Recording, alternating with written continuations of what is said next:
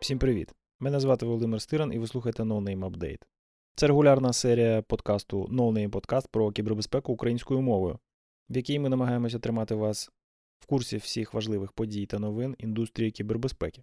Ми повертаємося до апдейтів після тривалої перерви на різдвяні та новорічні свята і пропускаємо цілу купу матеріалів, які вже втратили актуальність, включаючи вразливість Log4j, кілька посадок відомих кіберзлочинців та інше. У новому році ми трохи змінюємо формат випусків, проте для більшості це відбудеться непомітно. Отже, докладно про головне.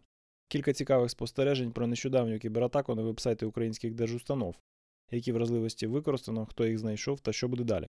Як багатьом відомо, в ніч 13 на 14 січня невідомі в лапках хакери здійснили кібератаку на низку українських урядових сайтів.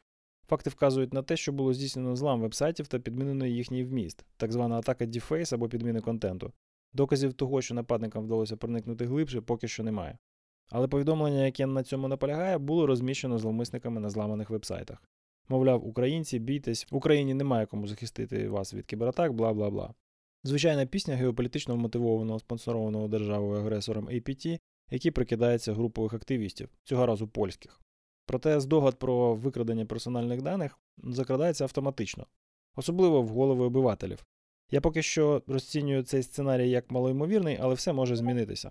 Сумніваюся я в глибокому проникненні, тому що якщо в установі застосовані хоч якісь стандарти кібербезпеки, то публічні вебсайти в ній рідко напряму звертаються до великих сховищ дійсно чутливих даних. Проте ні для кого не секрет, що кібербезпека в Україні, зокрема в державних установах, далека від найкращих практик. Але досить спекуляцій, мені тут колеги по цеху прислали цікаві здогади про те, звідки може походити хакерська атака. Ось ними я і хочу з вами поділитися. Звісно, що Росія спадає на думку першою. Вісім років ведучи неоголошену війну з Україною та готуючи ґрунт до повномасштабного вторгнення, провести хакерську атаку чисто з метою інформаційної підготовки це от як книжка пише.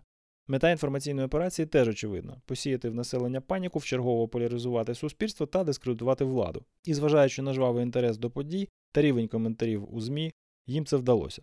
Проте, де факти? З цим питанням нам допоможуть трохи фантазії, підписка на топових кіберекспертів в Твіттері та вміння користуватися Гуглом. Отже, перший факт, що привертає увагу, це підозра, що хакерська атака на урядові сайти була можлива через вразливу версію October CMS. Про це пише в Твіттері Кім Зетер, авторка журналістського розслідування про першу в історії кібератаку на критичну інфраструктуру Stuxnet. Кім дає посилання на вразливість, яку, на її думку, було використано для зламу. Це нічим не примітна дірка безпеки з середнім рівнем ризику 6,4 з 10, яка за вмілого використання може надати хакеру змогу перехопити контроль над чужим обліковим записом. Вразливість було знайдено ще восени минулого року. Деталі вразливості можна почитати за посиланням, а деталі експлуатації в мілому аналітику з апсеку будуть очевидні з діфів відповідного виправлення, посилання на які можна знайти там само. Звісно, привертають увагу джентльмени, які знайшли та відзвітували про цю ваду безпеки. Список характерних імен та прізвищ можна знайти в подяці розробників October CMS за їхній звіт про цю вразливість. Кілька хвилин пошуку в інтернеті дають і без того очевидний результат. Це все російські громадяни, які дуже активно займаються пошуком вразливостей в популярному програмному забезпеченні. Під час пошуку інформації про цих панів спливають такі установи, як Positive Technologies, Ростелеком, проти увагу привертає інший об'єкт їхніх спільних досліджень. Це ще одна система управління вмістом вебсайтів Typo 3. І так, вони знайшли кілька не менш цікавих вразливостей у ній та її популярних розширеннях. Я не аналітик з кіберзагроз, проте інтуїція спеціаліста в галузі інформаційної безпеки підказує мені, що якщо у вас Typo 3, вам варто почати розслідування інциденту просто зараз. А взагалі, шукаючи подяки та згадування цих панів у різних Security Advisories, можна побудувати дуже цікаву соцмережу російських дослідників безпеки. Продовжуючи збір даних про їхню діяльність, можна знайти, хто з ними співпрацював та які вразливості в інших системах репортив. Так, шановні аналітики державних кіберцентрів, це я тут до вас звертаюся. У вас же десь в кейс-файл вже є докладний граф їхніх стосунків та фактів співпраці. Ось, наприклад, звіт на хабрі про низку CMS, по яких пройшлася внутрішня команда пентестерів Ростелекому. Список продуктів цікавий та дуже популярний. І якщо у вас є щось з цього і ви це не оновлюєте, дивіться пораду щодо Type 3 вище. Список учасників дослідження теж цікавий, проте ви вже його бачили раніше у подяці від е, October CMS. А у статті The Router Security is Decadent and Depraved у випуску журналу PageDown за 1 серпня 2019 року у співавторах Басарагіна випливає Ігор Черватюк. І стає видно, що у них на рахунку є успіхи не лише в веб-додатках, але в цілком собі хардкорному реверсі. Тобто хлопці досліджують, звітують та просувають світову кібербезпеку, як захисну, даючи вендорам змогу виправити вразливості, так і наступально дозволяючи спецслужбам перетворити вразливості на зброю та використати їх в кібератаках проти систем, адміни яких не поспішають з оновленнями. Чи є дії російських хакерів напряму пов'язаними з російськими спецслужбами? Питання риторичне. З одного боку, майстерність росіян в досягненні plausible deniability може створити сумніви в головах найменших фанів Російської Федерації. З іншого, культура професійної спільноти та бізнесу кібербезпеки в Росії виключає незалежність від державної політики. Тому, незалежно від того, чи знайдуть колись аналітики кіберзагроз прямий зв'язок між працівниками російського державного телеком-оператора та державними спецслужбами, ігнорувати інформацію про дослідження росіян просто неприпустимо. Публічної інформації про діяльність дослідників досить. Вони їх не приховують. Дослідження вразливостей добре впливають на кар'єру спеціаліста з кібербезпеки та бізнес його роботодавця. Шукаючи звіти, співавторів, знову звіти і так по колу, складається дуже цікава картина. Зокрема, про те, звідки та по яких точках нам варто було б чекати наступного удару. Сподіваюся, саме таким аналізом зараз зайняті аналітики українських державних центрів захисту від кіберзагроз. Стратегія кібербезпеки України, на жаль, все ще полягає у реакції на агресивні дії росіян. Проте, навіть якщо на стратегічному рівні щось зміниться, хакерам на це начхати. Хакер не читає стратегію, політику чи закон про кібербезпеку. Хакер шукає вразливості та використовує їх, щоб змусити ваші системи робити речі, які, м'яко кажучи, не в ваших інтересах. Тому для того, щоб захиститися від хакерів, вам треба спершу зрозуміти, що таке кібербезпека. Не що таке спеціальність кібербезпека у виші, та не що таке кібербезпека критичної інфраструктури на законодавчому рівні. Це все слова та параграфи, які нічого не означають без концептуального розуміння предметної області. Кібербезпека це в першу чергу скептичне ставлення до прийнятих рішень it спеціалістів it менеджерів керівників організацій та самого спеціаліста з кібербезпеки. Це має розуміти кожен, хто хоче називатися експертом в цій галузі. Інакше він таки залишиться шарлатаном, що згубився в лісі власних хібних переконань та стереотипів. Розуміння цієї простої концепції не дають курси Ісака та SC Squared, не кажучи вже про виші, що все ще навчають захисту інформації. Та без неї кібербезпеку в організації не побудувати. І не поможуть ані проведення аудиту кібербезпеки, ані топові консультанти з найкрутішими сертифікатами, ані відкриття вихідного коду, ані топові хантери в бакбаунті програмі. Кібератаки на вас здійснюють люди, які добре вміють ставити під сумнів ваші рішення з кібербезпеки. Поки ви не навчитесь робити це раніше та швидше за них, безпека ваших комп'ютерних систем завжди буде під кіберзагрозою.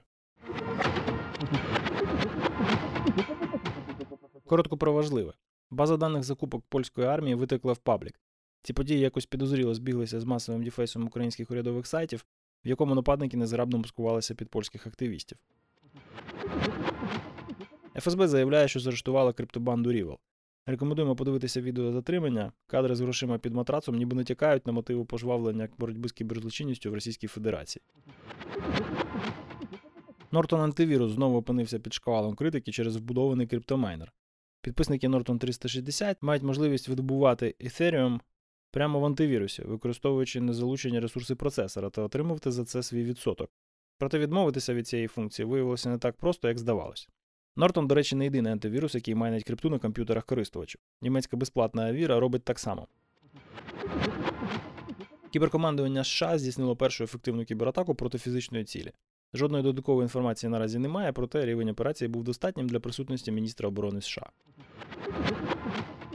Лібер польської правлячої консервативної партії Ярослав Качинський підтвердив факт закупівлі шпигунської програми з виробництва ізраїльської компанії NSO Group. Деякі найбільші мобільні оператори Європи та США заблокували можливість використання функції Private Relay для пристроїв Apple. Private Relay це така нова фіча, яка підвищує приватність користувачів айфонів та решти Apple девайсів через приховування реальних айпішників та розташування ваших пристроїв. В такій поведінці мобільних операторів мене нічого не дивує, тому що, звісно, що вони по всякому монетизують інформацію про своїх клієнтів.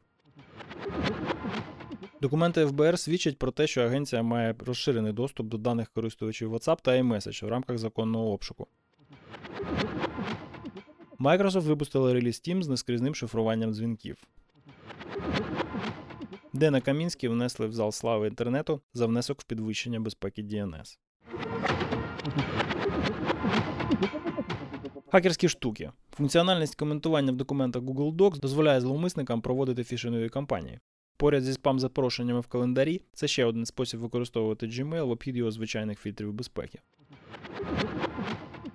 Компанія з розпосюдження шкідника Zloader експлуатує вразливість Windows, яку було виправлено ще в 2014 році. Zloader – це троянець, який атакує банківський сектор з 2016 року. Більшість жертв цього шкідливого ПЗ знаходяться у Канаді, США, Австралії та Індонезії. Новий шкідник SysJoker атакує системи під Windows, Linux та MacOS. Бекдор написано на C++, та він має адаптовані версії під кожну операційну систему. На момент аналізу версії для MacOS та Linux не розпізнавалися на VirusTotal. F5 Security попереджає про розповсюдження нової версії шкідника FluBot під операційну систему Android, що видає себе за Flash Player. Оновлення WordPress 5.8.3 виправляє 4 серйозні вразливості. Січневий Microsoft Patch Tuesday фіксить 6 критичних зіродеїв. Анонси. Перша зустріч у вас в Житомир у 2022 році відбудеться 15 лютого. Заявку на виступ можна подати до 7 лютого за посиланням в нотатках. Зустріч у вас в Києві відбудеться 26 лютого. Там на ваші заявки чекають не менше. Аналітика та рекомендації. Інфографіка з даними про рівні доступу ФБР до інформації користувачів різних месенджерів. Порівняння найкращих подкастів та поштових розсилок про кібербезпеку по версії Деніела Міслера. Accenture Security повідомляє про нову банду криптоздирників Каракурт. Наразі достоменно невідомо, чи працюють вони за схемою Ransomware as a Service, проте їхній арсенал досить типовий для аналогічних кібербанд. Національний центр контррозвідки та безпеки США розповсюдив рекомендацію щодо блокування атак криптоздирників. Сканер критичної вразливості Log4j від агентства CISA. Сміхуйочки. Індійські кіберзлочинці з банди Patchwork, відомі своїми фішинговими атаками на Пакистан, відзначилися тим, що скомпрометували свою власну мережу, використавши рад Рагнателла. Завдяки цьому інциденту дослідники з Malwarebytes отримали багато інтелідженсу про роботу хакерських банд. Дякую, що слухаєте NoName Podcast. Наша місія полягає у створенні україномовного контенту про кібербезпеку, і в цьому нам допомагають наші патрони.